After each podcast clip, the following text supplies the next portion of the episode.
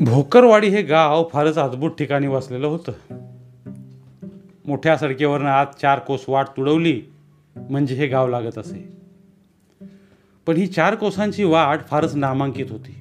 तिचे मुख्य वैशिष्ट्य हे होतं की ती माणसाच्या साध्या डोळ्यांना अजिबात दिसत नसे.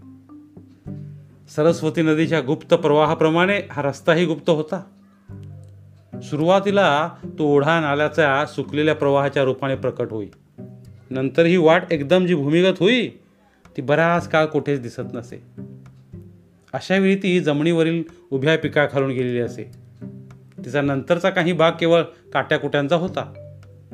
तोही ओलांडला म्हणजे मग अनेक लोकांचे मळे खळे ताली बांध अशी वळणे घेत घेत अखेरीस ती गावच्या शिवेला येऊन दाखल होई.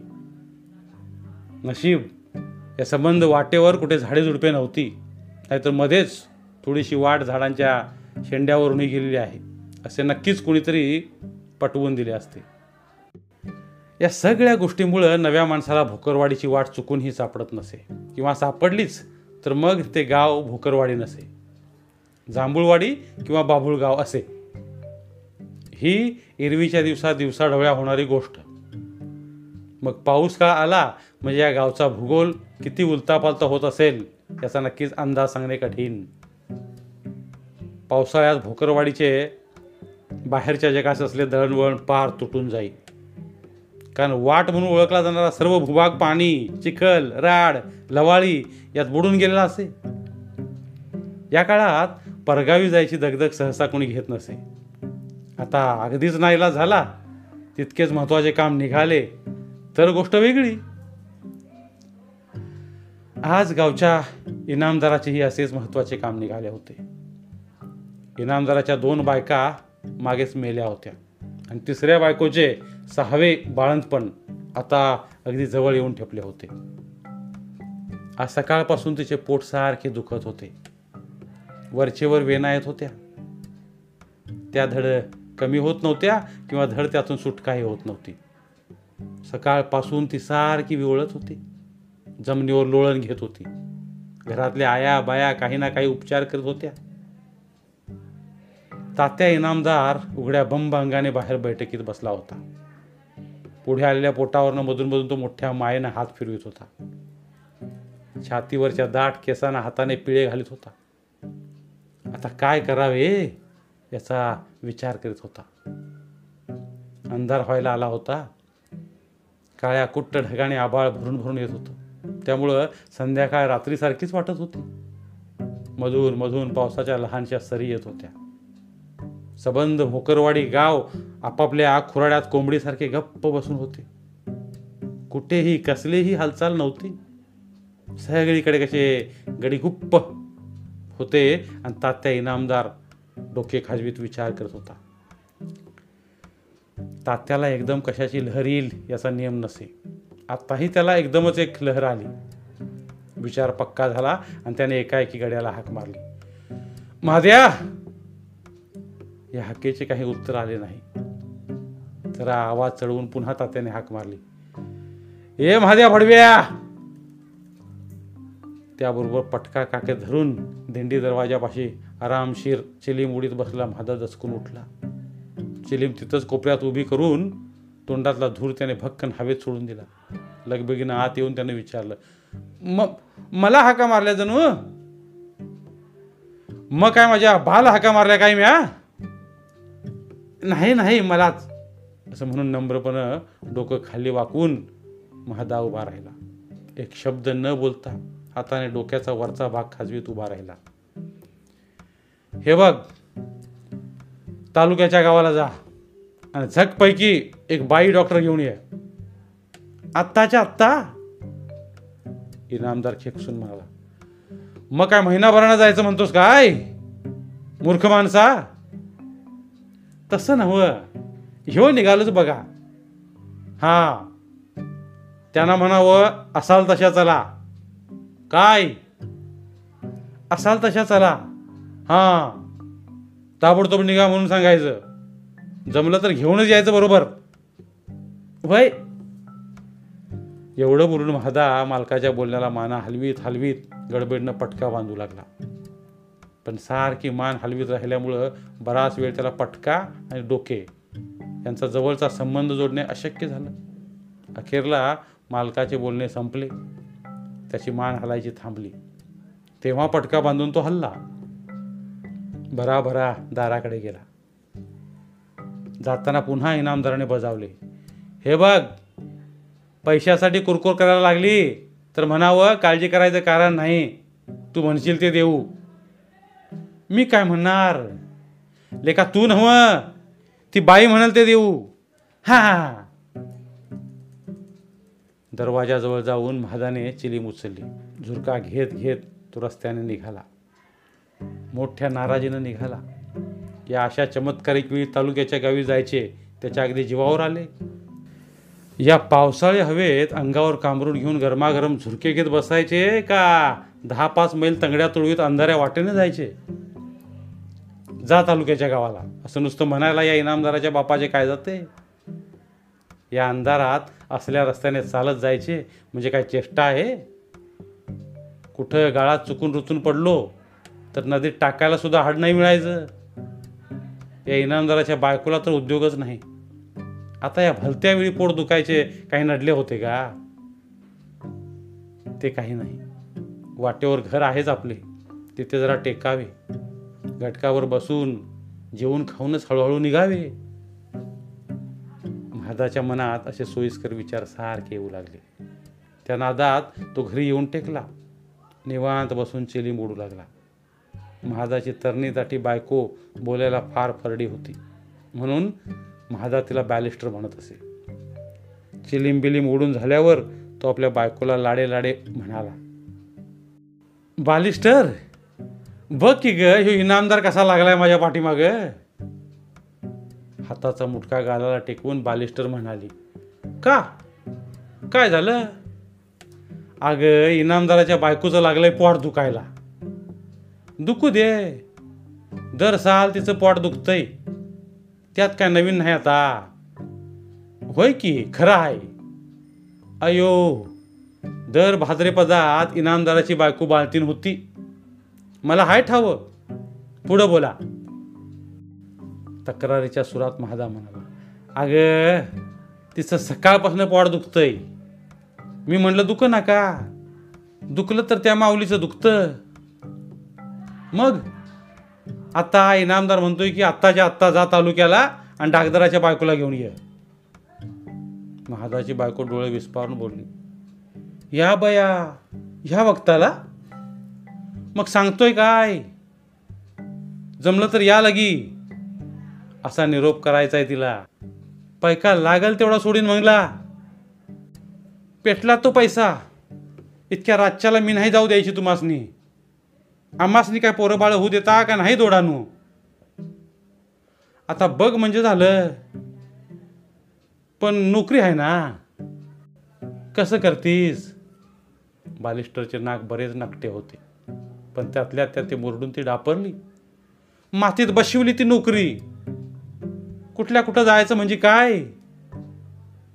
बायल्या माझा मान हलवून तिच्याजवळ सरकून बसत म्हणाला तर काय ग? अजिबात नाही हालायचं सांगून ठेवते. मी काय तुझ्या मर्जी बाहेर हाय का? हा? पण त्यातनं तुमची तब्येत नाही बरी. खोकताय हो का सारखं? चिलमीचा पुन्हा दम भरून दूर सोडीत महादा उत्साहानं म्हणाला होय ग होय? तब्येत बरी नाही हे विसरलोच होतो मी. त्या दोघा प्रेमळ नवरा बायकोचा अशा रीतीने बराच वेळ संवाद झाला आणि आपण न जाणेच योग्य ही गोष्ट महादाला शंभर टक्के पटली. हां एक गोष्ट खरी होती. इनामदाराचा निरोप कुठून तरी तालुक्याच्या गावाला जाऊन धडकणे आवश्यक होते. पण त्यासाठी महादानेच गेले पाहिजे. असे थोडेच होते. या कामाला काय कुणीही गेले तरी चालण्यासारखे होते. उदाहरणार्थ महादाचा मेहुणा रंगा जरी गेला तरी बिघडणार नव्हते. रंगा सध्या महादाकडेच येऊन राहिला होता. त्याच्याच जीवावर भाकर तुकडा खात होता आणि दिवसभर गावात गटाळ्या घालीत हिंडत होता. त्याला काम सांगितले तर नाही म्हणायची त्याची टाप नाही. या कामाला त्यालाच पाठवावे. अगदी योग्य. बालिस्टरने सुचवलेली ही युक्ती महादाला एकदम पसंत पडली. बायकोच्या बुद्धिमत्तेविषयी त्याला असलेला आदर वाढला आणि मग तो घरात गप्प बसून राहिला. त्या गारव्यात अंगावर पांघरून घेऊन बायकोच्या मांडीवर डोकं ठेवून बराच वेळ लाडे लागे गप्पा मारीत बसला. जेवण कान करून मेहुण्याची वाट पाहत थांबला. पण भेवना त्या दिवशी रात्री लवकर घरी आलाच नाही. चांगली मध्यरात्र उलटून गेली. फार उशीर झाला. आणि मग चोरट्यासारखा रंगा घरात आला. दोन पाच ठिकाणी गप्पा मारून पत्ते खेळून आणि बरीच उंडगेगिरी करून आला. घरात शिरून अंधारातच पांघरून हुडकू लागला. ह्या वेळपर्यंत महादाला झोप लागली होती. घुर्र घुर्र करून तो जोरात घोरत होता. मधून मधून त्याच्या तोंडातून बुडबुडाही बाहेर येत होता. पण बायको जागी राहिली होती. बसल्या बसल्या पेंगत ती रंगाची वाट पाहतच थांबली होती. रंगा आत शिरल्याबरोबर ती म्हणाली रंगा झोपू नगस बरं का? कपाळाला आट्या घालून रंगा म्हणाला का हो? ह्यांचं काम करायचं आहे एक. तालुक्याच्या गावाला निरूप पोस्ता करायचा आहे एक. रंगात तोंड वाकडं करून उभा राहिला. आळसाण्याने जागरणाने त्याचे डोळे लाल झाले होते. अंग ताटले होते. झोपही येत होती. पण मेहुण्याच्या बायको पुढं का कू करायची त्याची छाती नव्हती. मोठी जांभई देऊन उभ्या उभ्या डोळे मिटत त्याने विचारले कसला निरोप आहे खरं म्हणजे निरोप माझा समक्ष सांगणार होता. पण आता तो गाढ झोपला होता. एवढ्या तेवढ्या कारणासाठी त्याला उठवणे बायकोला योग्य वाटले नाही. मनाशी आठवून आठवून ती म्हणाली तालुक्याच्या गावाला डागदर आणि बाई हा एक. त्यांना बोलवून आणायचं. हं. म्हणावं इनामदारानं बोलावलंय. सवड असली तर या म्हणायचं लवकर. बर. पैका लागल तितका देऊ. खानदाडीभर म्हणली तर खानदाडीभर देऊ. पण येण्यात काय हाय काय करू नका. एवढा निरूप सांगा बरं का. वय वय खानदाडीभर बाया द्या म्हणतो की सांगतो समज. जावा मग. आठपाशी. हे शब्द बोलता बोलताच महादाच्या बायकोला मोठी जांभई आली आणि ती आळवी झाली. हा निघालोच. हे रंगाचे शब्द तिला ऐकूच आले नाहीत. त्याच्या आतच तिला झोप लागली. रंगाने मग जास्त गडबड केली नाही. मुकाट्याने त्याने अंथरून उचलले आणि मारुतीच्या देवळाच्या कट्ट्यावर आईस पैस पसरले. नेहमीप्रमाणे पालता पडून तो झोपला. विचार करीत पडला. मेवण्याच्या बायकोने ज्या सुरात निरोप सांगितला होता त्यावरून हे काम काही विशेष महत्त्वाचे दिसत नव्हते. इनामदाराचा कसला तर निरोप होता आणि तो तालुक्याला द्यायचा होता आणि निरोप तरी काय होता? कुठल्याशा बाईला चला बोलावलं आहे? एवढंच तर सांगायचं. ही कुठली बाई बुवा? बहुधा इनामदारांची नातेवाईक असावी. काकी नाही तर मामी असेल. दुसरं कोण असणार? समजेल तिथं गेलं म्हणजे. पण मग हा निरोप द्यायला आत्ताच गेलं पाहिजे असं थोडंच होतं. सांगणारा माणूस काय नेहमीच गडबड करून सांगत असतो. पण ऐकणाऱ्याने ते सवडीनच करायला नको का?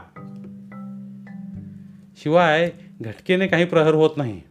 आता जायचे ते पहाटे जावे इतकेच. म्हणजे झोपही चांगली होईल चालायलाही उरूप येईल. इतका सगळा विचार करीत करीत रंगाला झोप लागली. अशी गडद झोप लागली की उजाड्यालाच तो जागा झाला. निरोपाची आठवण झाली. तसा तो ताडकन उठला. अंथरून गुंडाळून चहा बिया न मारताच गडबडनं गावाबाहेर पडला. डोळे चुळत चुळत वाटेला लागला. रंगाचे संपूर्ण डोळे उघडले. तेव्हा तो एक मैलभर चालत आला होता. पण दरम्यान वाटेत दोन पाच ठिकाणी काटे मोडले होते. आणि त्याची गती कमी झाली होती. लंगडत लंगडत. वाटेतला चिखल राड या गोष्टींना तोंड देत देत तो तालुक्याच्या अलीकडच्या गावापाशी येऊन पोचला. तेव्हा त्याच्या अंगावर इतका चिखल उडाला होता की त्यात त्याचे कपडे दिसेनासे झाले होते. पायातल्या वाहना कुठेतरी बेपत्ता झाल्या होत्या आणि सगळे अंग दुखत होते. जांभूळवाडला तो पोचला तेव्हा सकाळचे दहा वाजले असावेत. तालुक्याचे गाव तीन कोसावर राहिले होते. आबाळी अगदी आरशासारखे स्वच्छ झाले होते. आणि उबदार उन्हे सगळीकडे पसरले होते. या उन्हात बसून अंग शेकत शेकत चहा प्यावा निदान बिडी ओढावी गप्पा हाणाव्या असे त्याला फार फार वाटत होते. रंगाला जे मनातून वाटत होते तेच अगदी जांभूळवाडीच्या बऱ्याचशा लोकांनाही वाटत असावे. कारण गावाबाहेर मोडक्या मोडक्या कट्ट्यावर दगडा धोंड्यावर बसून ऊन खात खात गप्पा मारायचा कार्यक्रम अगदी रंगात आला होता. रंगाला लांब न पाहिल्यावर कोणीतरी म्हणाले त्यो कोण चाललाय रे? कुठं आहे त्यो बघ की त्यो निव्वळ काळा मारुती दिसतोय. शिवा चव्हाणानं कट्ट्यावरनं बुड उचलून पाहिलं. नीटसे दिसले नाही म्हणून डोळ्यांचे चिपडे काढून पाहिलं. तोपर्यंत रंगाजवळ आला होता. पुन्हा नीटनेटके बसून शिवाने ओरडून विचारलं काय ना रंगा मर्दा? इकडं कोण इकडं? रंगा रस्त्यावरच उभा राहून म्हणाला जरा तालुक्याच्या गावाला जातोय. का बरं?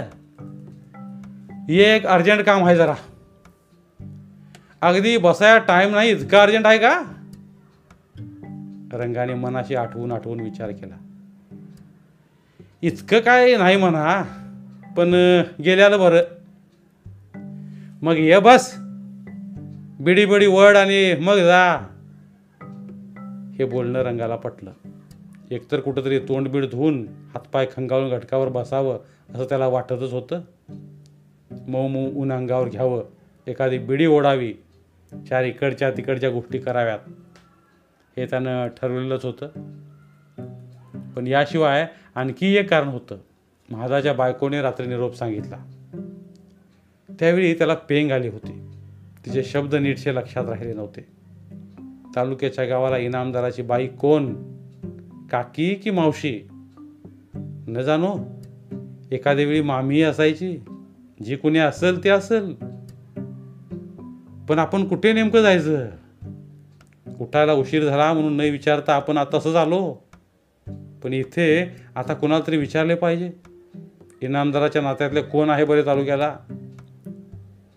कट्ट्यावर बसून रंगाने हातापायांना घटकावर आराम दिला. मग पलीकडच्या ओढ्यावर जाऊन हातपाय तोंड धुवून परत तो कट्ट्यावर टेकला. बोटाने चुटकी वाजवीत म्हणाला काढ बिडी काढ. लई काकडलंय अंग.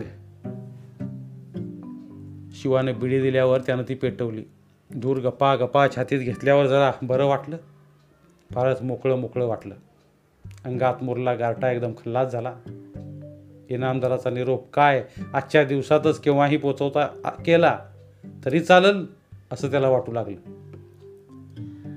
धूर आबाळाकडे सोडीत त्यानं विचारलं इनामदाराचं कोण पाहुणं आहेत काय रे तालुक्याला?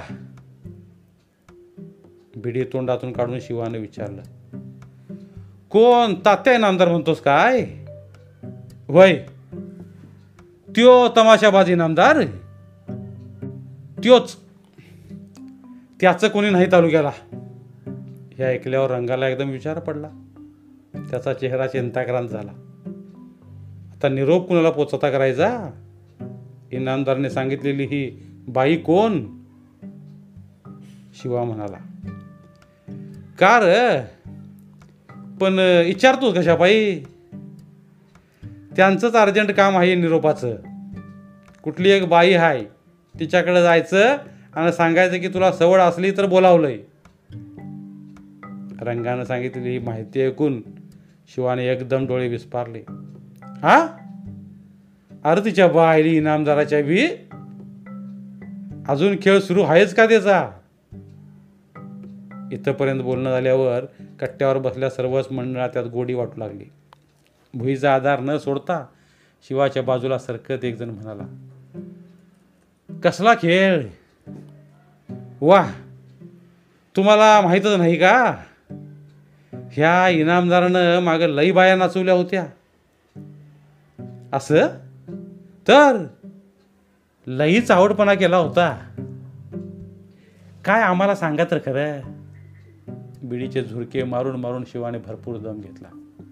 मग एका लाटात नाकातोंडातून धूळ सोडून मंडळीकडे बघत तो थांबला.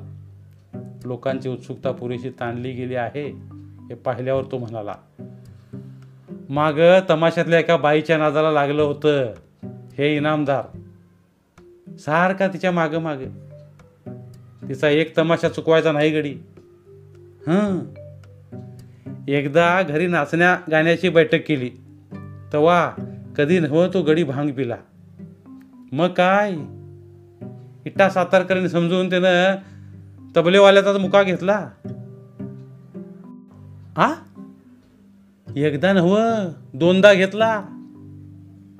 दोनदा कशापायी एकदा चुकून घेतला. मग इटा म्हणाली की भले इनामदार तुम्ही कडी केलीत. आता आणखी एकदा घ्या. तो आणखी एकदा घेतला. असं म्हणत्यात आलो. आपण काय प्रत्यक्ष बघितलेलं नाही. एवढं बोलून शिवा पोट धर धरून हसला. बाकीची माणसंही हसली. खूप वेळ हसत राहिली. मग शिवाने इनामदाराच्या रंगेलपणाच्या आणखी काही गोष्टी सांगितल्या. त्या ऐकल्यावर सगळ्यांची खात्री पटली की तात्या इनामदार हा महा इस्कलबाज माणूस असला पाहिजे. शेवटी शिवा म्हणाला आता अलीकडं पाच सात वर्षात गडी चवांगाने खाली आला होता. शोनात त्याला सुटला होता. पण पुन्हा पाण्याची लेवल वर चढलेली दिसती. ती कशावर ना बाई तालुक्याहून आणायला स्पेशल रंगाला झाडून दिले नव का? दुसरी कुठली बाई असणार? शिवाने ठामपणे असे सांगितल्यामुळं लोकांची खात्री पटली. बरोबर आहे. ज्या अर्थी इनामदाराने रंगाला निरोप देऊन पाठवला आहे त्या अर्थी त्याचा हाच बेत असला पाहिजे. नाहीतर तालुक्याला जाऊन बाईल घेऊन ये असे सांगणाऱ्याचे दुसरे कारण काय? लोकांची अशी खात्री पटली तेव्हा सगळ्यांनी रंगाला विचारलं. कुठल्या बाईला निरोप सांगितला इनामदारानं? आता रंगाचीही खात्री पटलीच होती. त्याच्या डोकावरचे ओझे बरेच कमी झाले होते. तथापि रात्री महादाच्या बायकोने आपल्याला नेमका काय काय निरोप सांगितला होता तो आठवून पाहण्याचा त्याने पुन्हा एकदा प्रयत्न केला. पण ते जमत नाही असं पाहिल्यावर त्याचा नाद सोडून देऊन तो म्हणाला दुसरी कुठली असणार? तमाशातलीच असायची. दुसरं काय? पण कंची? शिवा मान हलवून म्हणाला अरे येड्यांनो नाव गाव बाईला लागत नाही. कुणीकडनं खेळ करणार असली म्हणजे झालं. जी भेटल तालुक्याला ती आणायची आपल्याला बाईचं नाव का आठवत नव्हते याचा रंगाला आता उलगडा झाला. तू तिच्या इनामदाराने कुठलीही बाई आणायला सांगितले होते म्हणायचे आणि आपल्याला इकडे उगीच तिचे नाव आठवत नव्हते. शिवा पुढे बोलला बरं पण आणखीन काय काय निरूप? मग रंगाला एकदम आठवण झाली. तो म्हणलाय पैक्याची काळजी करायचं कारण नाही. काय लागलं तेवढा पैका सोडतो. असं एक आणखी सांगितलेलं आहे बघा. शिवानं डोळे मिटून पुन्हा विचार केला. म्हणजे समजा फुल तापा बोलला असणार. मग राव जायला पाहिजे आपण बी. हे ऐकल्यावर जणू आपल्याच घरी कार्यक्रम ठरला आहे अशा थाटात रंगा म्हणाला. ह्या की राव खुशाल इनामदाराचा हाल मस्त बक्कळ दांडगा आहे. म्या झाडला होता ना माग. पाच पन्नास गुरं मावत्यात एका टायमाला. मग काय हरकत नाही. आणि नाही मावली माणसं तर बाहेरच्या अंगणात करायला लावकी कार्यक्रम आपण? होय. ते एक बरंच होईल. त्याची काळजीच करू नका का बिनगोरिया आमचा मेहुणा आहे ना तिथं चाकरीला. आज परमिशन द्यायचं काम माझ्याकडे लागलं. रंगानं तोंड भरून असं आश्वासन दिलं. तेव्हा सगळी मंडळी खुश झाली. मग कोणी कसे यायचे कुठे जमायचे या विषयावर गप्पांचा घोळ झाला. स्पेशल गाड्या करून भोकरवाडीला जायचे. पण असला उत्तम कार्यक्रम ऐकण्याची सोनसंधीच दौडायची नाही. एवढं मात्र एकमातानं ठरलं. आता सूर्य बराच वर आला होता. उघड्या अंगाला उन्हे चांगली चपाचपा लागत होती. अंग तापत होते. उन्हात बसण्याची गंमत गेली होती. गप्पाही चगळून झाल्या होत्या. शिवाय जेवण वेळ झाली होती म्हणून माणसं हळूहळू उठली. घरोघर पांगली. शिवा कट्ट्यावर उतरत आसावल्या सुरात रंगाला म्हणाला मग रंगा आता जेवणच जा शेवट तालुक्याला. जेवण? असं म्हणून रंगा घोटाळा जेवायची वेळ झाली होती हे खरंच. ऊनही चांगले तावले होते. अशावेळी जेवण करून घटकावर पडूनच जावे हे बरे. संध्याकाळ झाली तरी तसे काही बिघडत नव्हते. नाहीतरी आता काही निरोपाची काळजी होती. निरोप अगदी लक्क होता. सगळे नीट समजले होते. कोणीकडून तरी तो तालुक्याच्या गावी बाईला पोचता केला म्हणजे झालं. ते काम काही केव्हाही केलं तरी चालण्यासारखं होतं. बरं. तसं का होईना शेवट पण आता काय काढलास पण? जेवल्यावर माझं काम मर्दा बाद होतं. चार दोन घंटं. जायला नगच वाटेल मला. मग त्यात काय अवघड आहे निरूप द्यायला तूच जायला पाहिजे असं तर काय नाही ना रंगानं मान हलवली. मग झालं तर? राशिक जेवण येळ हाई. अन्नाला डावलून ये जेवू बिऊ मागणं रमी टाकू दाबमध्ये हा? आणि निरूपाचं मर्दा. ते काय तिच्या मारी? ह्यो घेसाडी नेऊन पोचता करील. जायचं आहेच त्याला तालुक्याला. काय रे भीमू? भीमू घिसाडी दाताला मिस्त्री लावायला म्हणून सकाळी कट्ट्यावर येऊन बसला होता. तो तसाच होता. गप्पा ऐकायच्या नादात त्याचे सकाळचे तोंड धुणे तसेच राहून गेले होते. शिवाने एकदम त्याला कौल लावल्यावर दचकून मुंडे हलवीत बोलला हां हां मी जाणारच आहे तालुक्याला. पण दुपारच्याला जाणार आहे हां. मग त्याला काय झालं? तेवढा सांगावा दे म्हणजे झालं. होय होय. भीमू घिसाड्याने रूप पोचवायचं ठरवलं. तेव्हा रंगाचा जीव हलका झाला. नाहीतरी खास कळग्यातून काट्याकेटातून आणि ओढाण्यालातून चालून चालून त्याला आधीच बुडबुड आला होता. पुढे जायचा भयंकर कंटाळा आला होता. पण घिसाड्याने रोप पोचवायची हमी घेतली होती. आता काही प्रश्न नव्हता. कुठून तरी एक बाई इनामदाराच्या वाड्यात नाचायलाच पाठवून दिली. म्हणजे आपले संपले काम. ते काम आता होईलच. ते काही असे अवघड नव्हते की त्यासाठी खुद्द रंगाने जावे. भीमू घिसाडी गेला तरी चालण्यासारखे होते. येऊन जाऊन पैशाचाच प्रश्न. पण तो सुटला होता. त्या येणाऱ्या बाईला बक्कळ पैसा द्यायचे इनामदाराने कबूल केले होते. मग काय हरकत होती? शिवा म्हणाला. भीमू! तुझा साडो हाय की रे तालुक्याला? हाय की. त्याला विचार म्हणजे झालं. त्यो गडी ह्यातला अगदी जंक्शन माणूस आहे. विचारतो की. भीमूला अशा रीतीने बजावून सांगितल्यावर दोघेही हल्ले. घरी गेले. जेवण बिवण आटोपून निवांत वाघासारखे झोपले आणि नंतर पत्ते खेळत राहिले. ते दोघे निघून गेल्यावर भीमूने गंभीर चेहऱ्याने पुढच्या हालचाली केल्या. फार जलद गतीने केल्या. आजपर्यंतच्या त्याच्या आयुष्यात इतकी महत्त्वाची कामगिरी त्याला कुणीच सांगितलेली नव्हती. त्यामुळे हे काम पत्करल्यावर त्याचा चेहरा आक्रसला. फारच गंभीर झाला. एरवी दात घासून पुन्हा घरातला चहा प्यायला त्याला रोज बारा वाजत. मग दोन वाजेपर्यंत जेवण आटोपून तो घटकावर लावून असे आणि चार वाजता बाहेर पडत असे. पण आज त्याला तालुक्याला जायचे होते. मुख्य म्हणजे इनामदाराचा फार महत्त्वाचा निरोप बरोबर न्यायचा होता. त्या जबाबदारीच्या जाणीवेनं त्याने आज पंधरा मिनटं लवकर चहापान उरकले आणि अर्धा तास लवकर जेवण संपवले. घटकावर लवंडावे म्हणून तो झोपला आणि उठायला मात्र त्याला थोडा उशीर झाला. संध्याकाळी दिवस मावळा तो घराबाहेर पडला. इनामदाराचा तातडीचा आणि नाजूक निरोप पोचवायचा म्हणून हळूहळू चालत निघाला. तरीसुद्धा भीमू तालुक्याच्या गावी लवकर पोचला असता. पण वाटेत ओळखीचे फार लोक भेटले.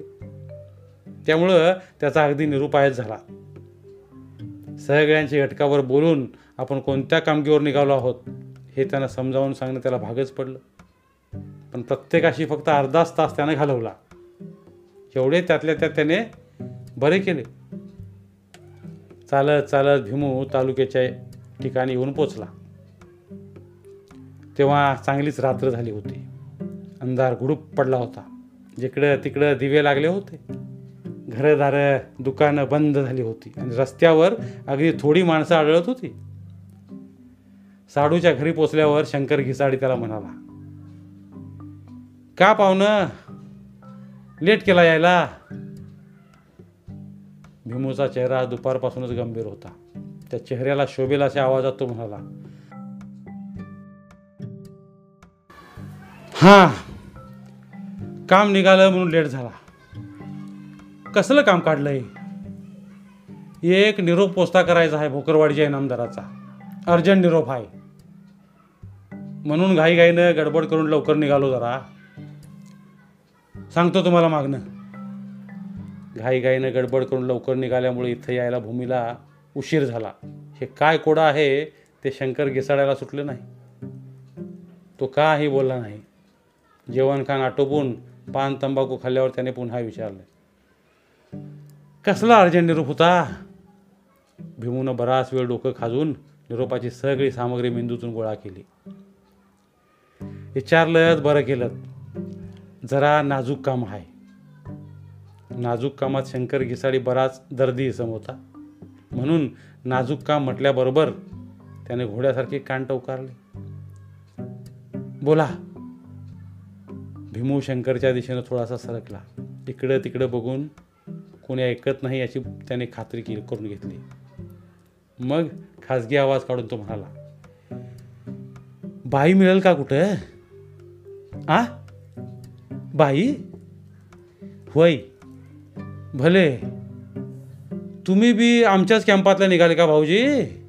असं म्हणून शंकरने भीमूच्या निबर गालावर टिचकी मारली. तेव्हा भीमू थोडासा लाजला. आणि बराचसा घाबरला. छा छा हे काय बोलतच मग तुम्हाला ओ कशाला बाई पाहिजे?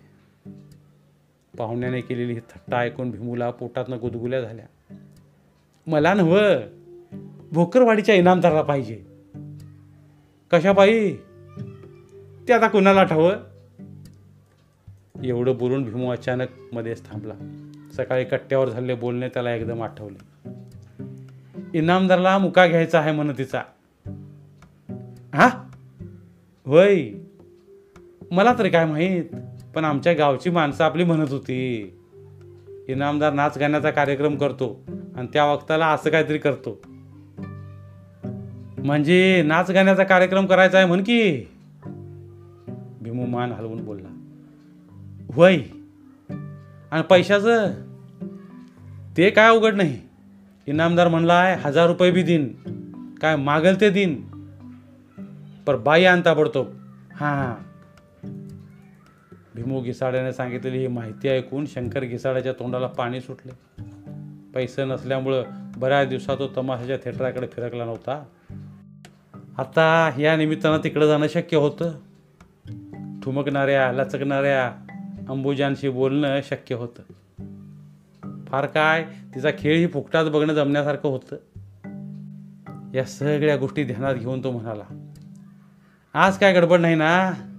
छा गडबड कसली आली मग अंबुजान हाय तिच्याकडे मी जाईन उद्याला. तुमचं काम करून टाकीन. भीमूने उगीच कुतूहलानं विचारलं ही कोण अंबुजान? हाय जुनी बाई पण एकदम बेस्ट मग हे एवढं काम आमचं करा. काम उद्याच्याला करतो. तुम्ही बिनगो राहा. शंकर घिसाड्यानं हे आश्वासन दिल्यावर भीमूचीही काळजी संपली. त्याच्या चेहऱ्यावरचा गंभीरपणा हलके हलके नाहीसा झाला. आणि नेहमीप्रमाणे रडका चेहरा करून तो झोपला. शांतपणे झोपला. इतकी नाजूक गोष्ट त्याने आयुष्यात कधी केली नव्हती. एवढा महत्त्वाचा निरोप त्याने आजपर्यंत कधीच पोहोचता केला नव्हता.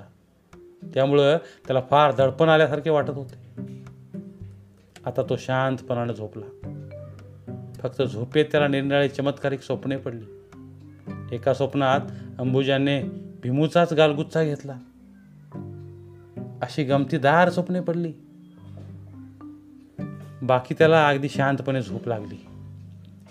दुसऱ्या दिवशी शंकर घिसाळी कामाच्या रगाड्यात सापडला आणि दिवसभर दुकानीच अडकून राहिला. अंधार पडला आणि दिवे लागण झाली. तसा मात्र तो हल्ला. घरी येऊन जेवून तमाशाच्या थिएटराकडे गेला. माडीवर जाऊन अंबुजानला भेटला. त्यानं अंबुजानला सांगितल्या निरोपाचे थोडक्यात तात्पर्य असे होते की भोकरवाडीच्या इनामदाराने खास तिची बैठक करायची ठरवलेली आहे. या कार्यक्रमाला दोन पाच गावची शेलकी शेलकी मंडळी येणार आहेत. बैठक धडाक्याने होईल. पैसाही चांगला मिळेल. निदान दीड हजार रुपयाला तरी काही मरण नाही. तेव्हा काय वाटेल ते करून सर्व ताफा बरोबर घेऊन भोकरवाडला ताबडतोब हजर राहणे. हजार दीड हजाराचा आकडा ऐकून अंबुजान खुश झाली. पण पायात चाळ बांधता बांधता ती म्हणाली इनामदार लई झिंद जातीचा हाय. हाय ठेव मला. माग पाच सात वर्षाखाली मी गेलते. तर फक्त शंभर रुपये हातावर टिकवलं. मग पुन्हा नाही गेली मी. मान हलवून जबाबदारीच्या जाणीवेनं शंकर घिसाळी म्हणाला ह्या खेपेला तशी काय काळजी नाहीच. रुपये दीड हजार काढूनच ठेवल्यात निराळं. मी समक्ष बघितलं की. असं का? वय. पैसे काढून ठेवलं इकडं आणि म्या निघालोच एक्सप्रेस तुमच्याकडं. मागच्या याला जागा झाडून बी घेतली नव्हती नीट. आता काय तयारी तर केली का बैठकीची? शंकर घिसाडी दडपून पुढं म्हणाला तर वो हंड्या झुमरं कवा चकपक करून ठेवल्यात? हालाला नवा रंग मारलाय शालू पैठण्या समद काढून ठेवलंय. अंबुजाने मग जास्त चौकशी केली नाही. शंकर घिसाड्याने आणखी बरेच वर्णन तिला ऐकवले आणि गार करून टाकले. मग तिने हाताने पट्टी करून त्याला दिली. स्वतःच्या बटव्यातला खास हैदराबादी जर्दा त्याच्या हातावर ठेवला. तेव्हा झाल्या श्रमांचे सार्थक झाल्यासारखे त्याला वाटले. ऐटबाज काम झालं च्या बायली असं मनाशी म्हणत तो थिएटरात विंगेत जाऊन बसला. एरवी पिठात बसणाऱ्या या माणसानं त्या दिवशी संबंध तमाशा विंगमध्ये बसून पाहिला. दुसऱ्या दिवशी अंबुजाने दिवसभर आवरावर केली. रात्रीची वारी ठरलेली होती. ती सगळी सांभाळली आणि तिसऱ्या दिवशी सगळा ताफा बरोबर घेऊन तिनं बैलगाड्या केल्या. भोकरवाडीची वाट धरली. पावसाळ्यात भोकरवाडला जाण्याचे पूर्वी काहीच कारण पडले नव्हते. त्यामुळं भोकरवाडीच्या रस्त्याला काय हिसका बसतो हे कुणालाच माहीत नव्हतं. पण गाड्या त्या अद्भुत रस्त्याला लागल्या मात्र. असे धडाधडा हिसके बसू लागले की सगळ्यांची हाडे खिळखिळी झाली. वरंगळीत बसल्या गचक्याने थोबाडे फुटली. गाडीच्या साठ्यावर डोकी आपटून आपटून सगळ्यांना टेंगळे आली. शिखर राड तर इतकी उडाली की सगळे अंगावरचे कपडे खराब होऊन गेले. बाई आणि पुरुष हा फरकही ओळखू झाला. मध्ये दोनदा गाड्या मोडल्या आणि तीनदा पावसाची जोरात सर येऊन गेली. या सगळ्या गोष्टींना तोंड देत देत सगळा ताफा जेव्हा भोकरवाडला पोचला तेव्हा दुपार उलटून गेली होती. संध्याकाळ व्हायला थोडा अवकाश होता. आबाळ भरभरून येत होतं. मधून मधून पावसाचे थेंब खाली उतरत होते. आणि दिंडी दरवाजापाशी मादा चिलमीचा धूर गिळीत निवांत बसला होता. गाड्या दिंडी दरवाजापाशी येऊन थांबल्या तसा महादा त्यांच्याकडे बघत राहिला. म्हणाला कोण पाहिजे? त्याबरोबर ताप्यातला एक पटकेवाला खाली उतरून अवघडलेलं अंग मोकळं करीत म्हणाला इनामदारांकडे आलूया ना हो का? तेसनी म्हणावं अंबुजन आलेली हाय इनामदाराच्या घरी पोरगा जन्माला येऊन चार पाच दिवस झाले होते. आजच त्याची पाचवी पुजली होती. आपण कधी कुणाला बोलावले होते हे आता तात्या इनामदाराच्या लक्षातही राहिलं नव्हतं. त्यामुळं अंबुजान आली आहे हा निरोप ऐकून त्याला आश्चर्य वाटले. आणि मग तो खुशी झाला. लगबगीने बाहेर येऊन तिचे स्वागत आगत करीत तो म्हणाला अंबुजान पोरगा झालाय मला. आता आलीस तर नाचगाण्याची बैठक झालीच पाहिजे बरं का? सांगून ठेवतो. गाडीचे हिसके खाऊन खाऊन अंबुजानला फार त्रास व्हायला लागला होता. तिच्या सर्वांगातनं कळा निघत होत्या. बैठकीत पोचल्यावर मटकन खाली बसून ती म्हणाली आता ह्यातनं जगले वाचले तर नाचगाणं? का? काय झालं? पोटात दुखायला लागलंय भयंकर माझ्या. तिला आरामशीर बसवून इनामदारीने नाना उपचार केले. ओवा दिला सोडा दिला पोट शेकले पण तिचे पोट दुखणे थांबना. ती जास्त जास्तच विळू लागली कन्हू लागली. पोटावर हात ठेवून भुईवर लोळण घेऊ लागली. असा तास दीड तास गेला. शेवटी डोळ्यात पाणी आणून अंबुजान म्हणाली कुठून इकडं आले? असं झालंय मला. कधी नव्हती सात वर्षांनी पोटुशी राहिली मी आणि ह्यो प्रसंग आला. हे ऐकल्यावर इनामदाराने चमकून तिच्याकडे निरकून पाहिले. अंबुजांना दिवस गेले आहेत याची त्याला खात्री पटली. चिंताक्रांत होऊन तो तिच्याकडे बघत बराच वेळ बघत उभा राहिला. विचार करत थांबला. मग एकाएकी त्याने महादाला हाक मारली. महाद्या भडव्या आणि चिलीम बाजूला ठेवून पळत आत आलेल्या महादाला उद्देशून तो लांबूनच ओरडला. महादा आत्ताच्या आत्ता तालुक्याला जा आणि एक बाई डॉक्टर ताबडतोब घेऊन या. धन्यवाद. तर मित्रांनो ही होती आजची गोष्ट. जर तुम्हाला आमचे व्हिडिओज आवडत असतील तर आमचे व्हिडिओज लाईक करा. आणि त्याबरोबरच अशाच नवीन नवीन गोष्टी ऐकण्यासाठी आमचं चॅनल सबस्क्राईब करा. आणि सोबतच बेल आयकॉन क्लिक करा.